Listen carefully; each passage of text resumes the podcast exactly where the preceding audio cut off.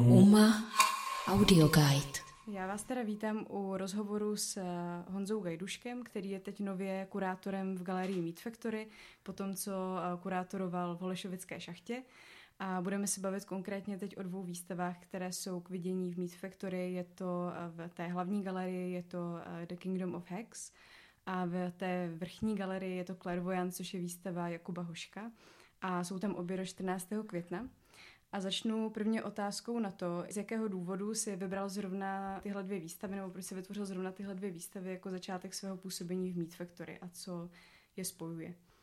Jo, a já možná nejdřív uh, bych řekl něco k tomu, uh, vůbec k tomu výstavnímu plánu.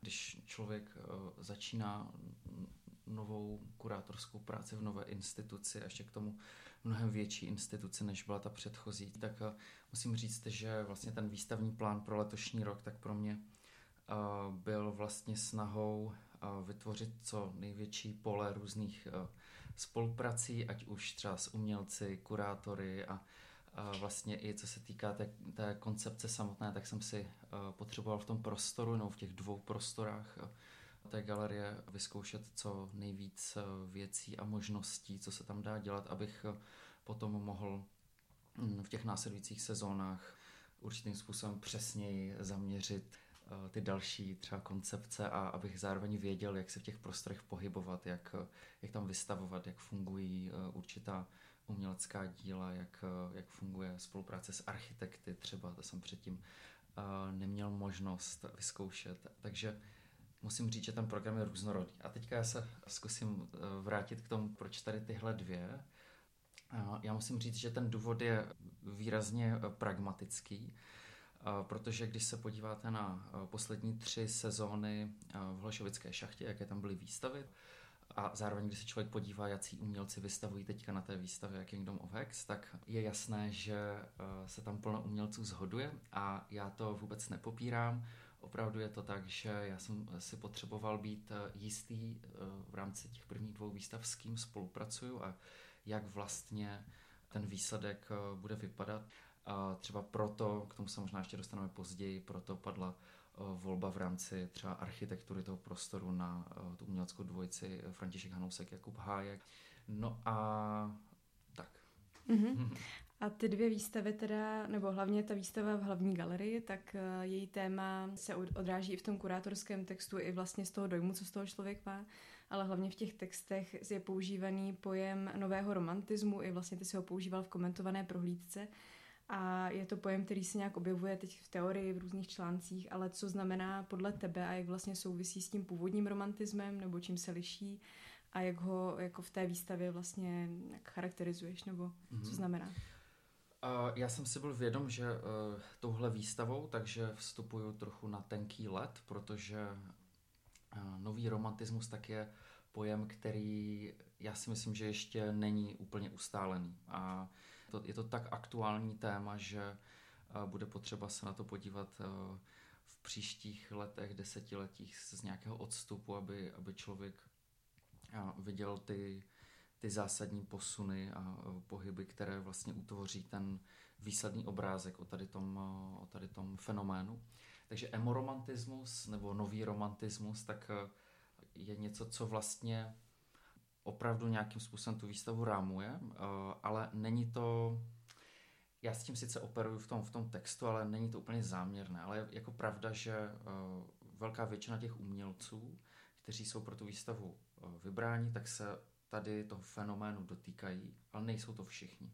Já řeknu jako takový příklad, jeden za všechny, tak je tam třeba Dominika Dobijášová, která vlastně tou svou tvorbou tam úplně nezapadá. Tam by se dalo, dalo by se spekulovat, že, že ty její věci, takže uh, že se dají charakterizovat jako takový retrofuturismus, jo, že vlastně k tomu novému romantismu to máš tak blízko. Ono, mm, ten nový romantismus tak je něco, co dá se říct určitou částí té scény tak silně rezonuje v posledních několika letech.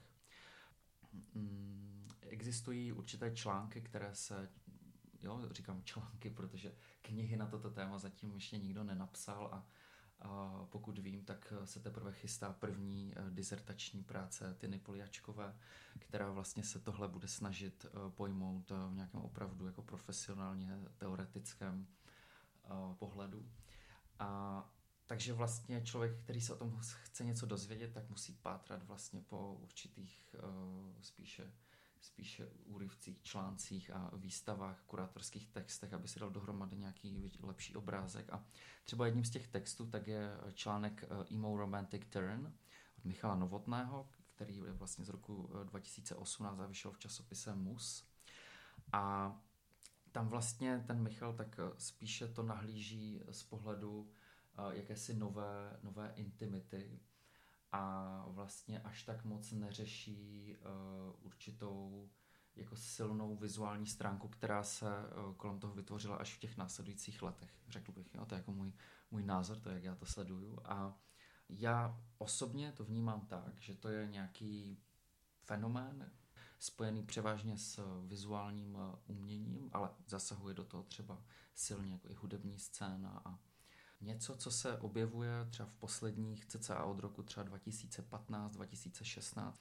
A já to vnímám tak, že to určit, spojeno s určitým pocitem, který převládá u té nejmladší generace umělců a je to spojeno, já, aspoň já to tak vnímám, s globální ekonomickou a ekologickou krizí a to vlastně vytváří nejenom to, ale zároveň i Eh, zároveň je to spojeno i s, s tím, co se děje třeba na sociálních sítích a tak. A to všechno jako nějaký ten výsledek, který, který z toho můžeme cítit, tak je, uh, tak je nějaký rozvrat racionální. Já jsem to napsal do toho kurátorského textu a ten rozvrat racionálna tak uh, je spojen s, s rozmachem třeba konspiračních teorií, obrovských jako sociálních nejistot u nás i v zahraničí a e, to všechno vytváří nějaký pocit jako nedůvěry a zároveň velkou touhu tak po takové mm, podvědomé intimitě a bezpečí. Jo? Já si myslím, že tohle jsou určité pojmy, které to můžou charakterizovat. A také je s tím spojená určitá snaha vymezit se, možná opevnit se vůči tomu, co, co se děje v tom okolním světě, uniknout z toho světa a proto si třeba vytvořit nějaký svůj vlastní svět a s vlastními pravidly, bezpečný svět, který nestojí na těch základech, které jsou vybudovány, vybudovány tím stávajícím systémem. Je s tím zároveň spojena velká nedůvěra v současný politický a ten společenský systém, takže je to určitý, vlastně to symbolizuje určitý postoj té nejmladší umělecké generace, která se snaží vlastně vymezit se vůči tomu, co co vlastně ty předchozí generace eh, tady vybudovaly a, a eh, vytvořit určitý postoj. Je to zároveň možná spojeno i s něčím, co se dá chápat jako určitá paralela právě třeba s tím 19. stoletím. A to je možná to, že v současné chvíli už se nacházíme v určitém bodě společenské transformace, že už jsme možná někde ve světě, který přichází po postmoderně, někde v něčem novém, co bude pojmenováno až někdy v budoucnu a nacházíme se v tom bodě té, té transformace a to možná vytváří i určitou paralelu s tím 19. stoletím, že tehdy taky vlastně svět procházel obrovskými společenskými a kulturními změnami a Eh, ten, ten hrdina toho 19. století tak je vlastně podobný tomu hrdinovi, který se občas objevuje na těch uh, neuromantických, v těch neuromantických dílech a je to, je to ten uh, osamělý hrdina toho současného světa, který je ale obklopen vlastně světem jiným. Jo? To je ten svět, který je, který je snový a který vlastně už vychází jako z té, z té iracionality a vlastně stojí jako v tom kontrastu k té, k té, raci, k té tomu, k tomu uh, až příliš racionálnímu starému světu. Jo?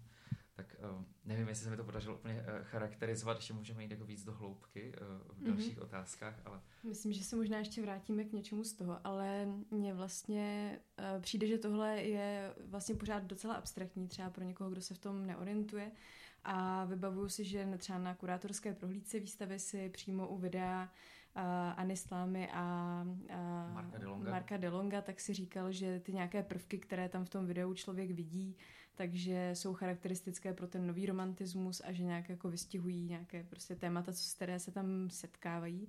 Tak jestli by si třeba definoval, co jsou nějaké ty rysy nebo něco je třeba vizuální vyloženě rysy, kromě tady toho jako pocitu nebo nějakýho, nějaké atmosféry. Mm-hmm. Mm, když se člověk podívá na to video, které se jmenuje Everything is You z roku 2020, tak uh,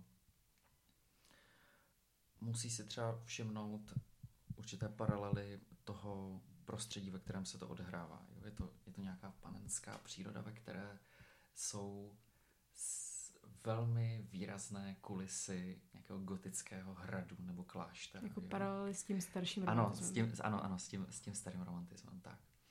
A já jsem si, uh, já jsem třeba do toho kurátorského textu, tak jsem uh, se, to snažil nějakým způsobem uh, tady pojmout a poznamenal jsem tam, že vlastně tu racionalitu tak střídá magie a bytosti, které se tam vyskytují, tak jsou už vlastně určitým novým a vnímavějším a zároveň i citlivějším druhem, který žije v době, pro kterou fungují zákony jiné reality. A tohle možná tak je spojeno i třeba s tím, že mm, uh, ono před covidem, uh, já tuším, že v roce okolo roku 2000, v roce 2018 tak uh, kulminovala taková vlna, která byla silně orámovaná uh, snahou Grety Thunberg a tehdy vlastně uh, byla velká vlna uh, stávek uh, a různých demonstrací právě za, za klima a já si pamatuju, že tehdy byl i, dá se říct, určitý vrchol toho umění, které určitým způsobem varuje před tím, co vlastně téhle planetě působíme a způsobíme v budoucnu. A já si myslím, že právě tady tohle, tady ten co vidíme teďka, nový romantismus, tak uh, už určitým způsobem uh, nás nevaruje, ale už vlastně se dívá do nějaké budoucí reality, která přichází po té katastrofě, kdy vlastně zničíme sami sebe, zničíme přírodu a ta příroda se možná v nějaké nové formě, i my sami se možná v nějaké nové formě objevíme, že budeme fungovat uh, v silném sepětí s tou přírodou a a že vlastně ta racionalita naprosto ustoupí do, do pozadí, že tady budou fungovat určité nadpřirozené jevy, magické rituály. A to všechno tam vidíme jo, v tom videu. A nějaké, vidíme tam jako my, my, mytické hrdiny, kouzla, prostě vrací se jako určitý horor, dekadence, psychedelie. To všechno vlastně vytváří nějaký, jak říct, nějaký jako dystopický svět, který vlastně uh, následuje ten, který přichází až po tom, co, co vlastně skončí tento svět, který je vlastně spojený uh, tady s tímto, vlastně s tímto systémem celým. Jo. Je to svět, který dospěl ke konci času a vlastně se obrací už vla, jenom do určitých jako niterných nějakých emocí a do spirituality a spojení s přírodou. Takže tohle já z toho videa cítím. Cítím, že to je určitý postoj vlastně Mm, mně z toho přijde, že vlastně i v té výstavě, i v tom, co teď říkáš, tak z toho na mě křičí pár nějakých jako paradoxů nebo úplných rozporů, kdy vlastně mm. na jednu stranu je to svět, který má teda přijít a na druhou stranu pracuje s nějakými jako právě s těmi starými kulisami nebo s něčím, co už tady dávno bylo a zároveň mluvíš taky o tom jako převratu, o něčem jako hluboce prožívaným, niterným, hodně vážným, ale zároveň je tam jako architektura, která si hraje s takovou jako ironickou a, nebo s takovou jako nadsázkou vlastně, že je to braný s humorem, a jak tady ty věci vlastně fungují dohromady, jakou roli tam třeba hraje ta ironie nebo nějaký nadhled v té výstavě, jestli je to takhle vážný. Uh, to je pravda, jsou to, jsou to vlastně uh, určité protiklady v, um, a A já musím říct, že opravdu v té architektuře tak uh, je to schválně, je to přehnané. Ono to vytváří přehnané kulisy těm dílům a ta architektura sama o sobě je také uměleckým dílem. Jo? Takže musíme to brát tak, že to, v čem se ta výstava nachází, tak je určitým jako až možná jakoby přehnaným uh, sdělením toho, co vlastně říkají ta jednotlivá umělecká díla. Takže to vytváří nějaký rámec. Jo? A teďka to, že to je nějaká ironie, tak uh, možná uh, nebo já bych řekl konkrétně, tak uh, tam si divák může všimnout, že uh, ta díla tak jsou, že tam je takový jako inventář uh, takových zvláštních uh, uh, poliček a podstavců, které už na první pohled tak připomínají lyže a sáně. Jo? A já jsem vlastně tu architekturu tak dopředu, ten nápad, tak jsem s klukama nějak nekonzultoval, nechal jsem to úplně na nich a oni vlastně přišli tady s tím a mně se to mně se to moc líbilo a přišlo mi to, že vlastně to k tomu sedí. A ty lyže tak jsou nějakým nápadem, který, který vzešel uh, pravděpodobně i z toho, že vlastně na půdě samotné tak se často nachází uh, staré dřevěné lyže třeba z, z přelomu století a, a vlastně tady ten vtípek tak uh, odlehčuje i ta, i ta díla, která, která tam jsou. A, a ve finále tak možná to může říkat i to, že se jedná o určitý trend nebo způsob, jakým se určitá část té umělecké scény vyjadřuje, který je mm, velmi krátký, velmi křehký, vlastně takový efemérní a uh, možná, že už tady brzo nebude bude uh, převálcovat zase nějakým jiným jo, přístupem.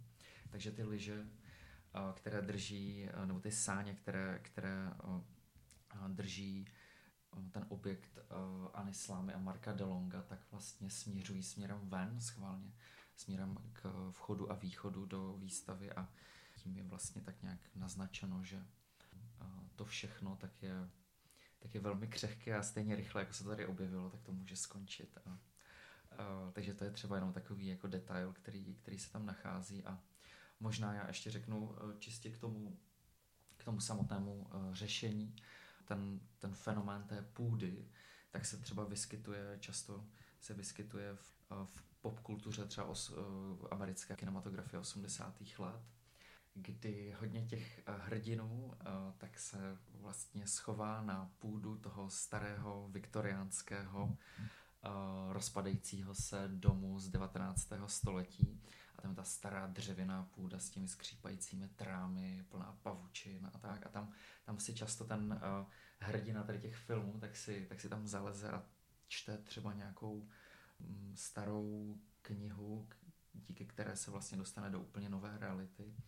A vlastně, když se člověk podívá, nebo často se tam objevuje, že venku, tak je vlastně ta, ta realita těch uh, unifikovaných uh, vilek třeba eh, ze 70. 60. Eh, let v Americe, které vlastně mají úplně jiný charakter toho materiálně konzumního amerického snu a které vlastně symbolizují úplně jako jiný vlastně přístup k životu a, a ta půda tak ta dává právě ta, rozpadající se půda tak dává vlastně takový jako rámec, takovou jako scénografii tomu úniku právě tady z toho světa, který je venku. A já jsem to s klukama opravdu nekonzultoval, ale mně to tak připadá, že vlastně ono se to k tomu velmi hodí a ta půda, která je ta uh, pomyslná symbolická půda, která se nachází v té galerii, tak uh, to je půda česká, proto je tam to velké mlínské kolo, takže jak to říct, takové jako vizuální, uh, vizuální hinty, takové jako naznačení tady všech těch fenoménů, které jsou zároveň spojené i s určitou jako popkulturou, popkulturou a s jejím vnímáním a, a to všechno se prostě propisuje do, do toho, jak, jak ti umělci přemýšlení to nedělají, že by, že by na první dobrou něco takhle chtěli skopírovat, ale to všechno vytváří nějaký jako rámec, prostě podhoubí nějakého myšlení, ze kterého tohle všechno potom vzejde. Mm-hmm. A Meat Factory zároveň má takovou svoji vlastní půdu v galerii Kostka nahoře, kde je teďka teda paralelní výstava, která souvisí tady s touhle i vlastně architekturou, která tam tak nějak pokračuje, ale zároveň, jak se mm, tak nějak naznačoval v textech kolem toho, tak je to vlastně výstava Jakuba Hoška, kterého popisuješ jako nějakého inspirátora tady té generace i vlastně té tendence, tak jestli můžeš tohle dát do nějaké souvislosti ještě, jak tahle výstava s tím souvisí. Mm-hmm. Mně přišlo zajímavé a zvláštní, že určitá část těch umělců, se kterými jsem přicházel do kontaktu eh, v těch předchozích výstav, eh, výstavních sezónách v rámci výstav v Hlašovické šachtě, si často vzpomněli prostě na osobnost Jakuba Hoška, který vlastně celý svůj aktivní život tak silně ovlivňuje českou kulturní, výtvarnou a hudební scénu. A jeho osobnost je vlastně tak silná, že ta následující generace, což mohou být umělci, kteří jsou až o 20 let mladší než je on, tak ho pořád berou jako určitou jako inspirativní figuru, na kterou navazují. Tak mě napadlo, že vlastně jeho výstava tak by mohla vytvořit určitý obecný jako myšlenkový rámec. A je to něco, co, co je silně spojeno třeba s tou, eh, s tou progresivní hudební scénou. Tím festivalem Creepy TP, jehož je vlastně Jakub Hošek eh, se svojí sestrou Aneškou a s celým tím kolektivem AM180 eh, zakladatelem a organizátorem už x let, tak vlastně on to vytváří nějaký širší rámec, který není spojený jenom čistě s výtvarným uměním a, a to hudbou, ale s tím taky třeba spojená jako móda nebo nějaký vůbec jako životní styl, který se propisuje vlastně do všech těch výsledků. Jedním z nich je vlastně třeba ta umělecká tvorba. Zároveň Jakub Hošek tak je i uh, jedním z vedoucích uh, ateliérů Malby na Akademii výtvarných umění v Praze. Takže vlastně ten jeho přístup tak volně díky tomu, že učí, že vybírá vlastně studenty do svého ateliéru, to všechno tak vytváří nějaký takový jako rámec, a uvidíme, kam se to vyvine dál. Každopádně v tom našem kontextu, tak ten Jakub Hošek je opravdu jako silným elementem těch vlivů. Já ještě možná tady rychle řeknu, že když se podíváte na ty obrazy, tak eh, je to na první pohled, tak jsou silně inspirované vlastně hudbou, jo? že eh, vidíme tam vlivy hudebních alb, hudebních plagátů, nějakého komiksu třeba, jsou tam jsou tam silně abstrahované uh, fonty zase, které můžou vycházet z nějakých jako metalových uh, typografií, názvu těch alb a tak.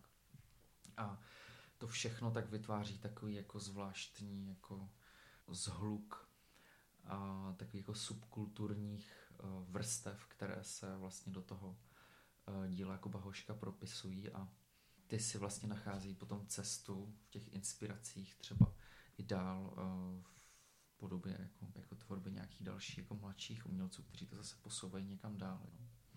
Mm-hmm.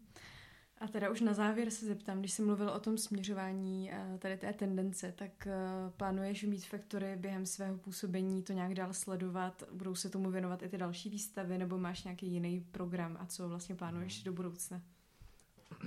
Já jsem říkal, že bych si tam v, v rámci té první sezóny rád vyzkoušel co nejvíc možností těch spoluprací a i e, vlastně nějakých kurátorských přístupů a proto vlastně tady ta první výstava tak řeší tady ten fenomén e, z mého vlastního nějakého subjektivního pohledu. A třeba ta další výstava, tak ta už bude úplně jiná. Ta e, bude v kurátorské spolupráci s Amálí Bulandrovou, což je moje spolužačka z Vysoké školy umělecko-průmyslové, kde společně studujeme a mm, bude se to zabývat eh, teorií sítí aktérů, Actor Network Theory, což je sociologický přístup eh, teorie Bruno Latoura, která se vlastně v posledních letech často aplikuje i, na, eh, i v rámci výtvarného umění. A tím pádem vlastně ta další výstava dá se říct, že bude mnohem víc teoreticky zaměřená a tady ta první vlastně v kontrastu k tomu, tak je zase taková jako víc eh, pocitová, řeší nějaký jako fenomén, který ještě není jako teoreticky tak, eh, tak, eh, tak podchycen.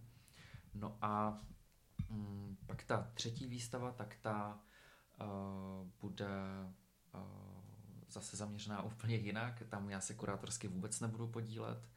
A protože v Meat Factory nejsou jenom galerie, je tam taky silný rezidenční program, který má skvělého kurátora Piotra Sikoru a ještě s Lucí Kvočákovou, která vlastně končí na té pozici, tak tu třetí výstavu budou dělat oni v kurátorském triu s maďarskou kurátorkou Florou Gado, kdy já vysloveně nelpím na tom, že každou z těch výstav musím dělat sám, ale naopak jsem hrozně rád, když do toho vstupují i další kurátoři úplně jako jinými přístupy, od kterých třeba i já se můžu něco učit.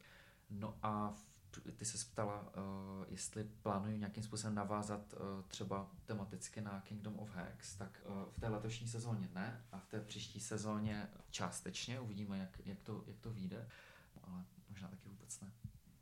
Tak jo, tak moc děkuji za rozhovor. Mhm, já taky děkuju.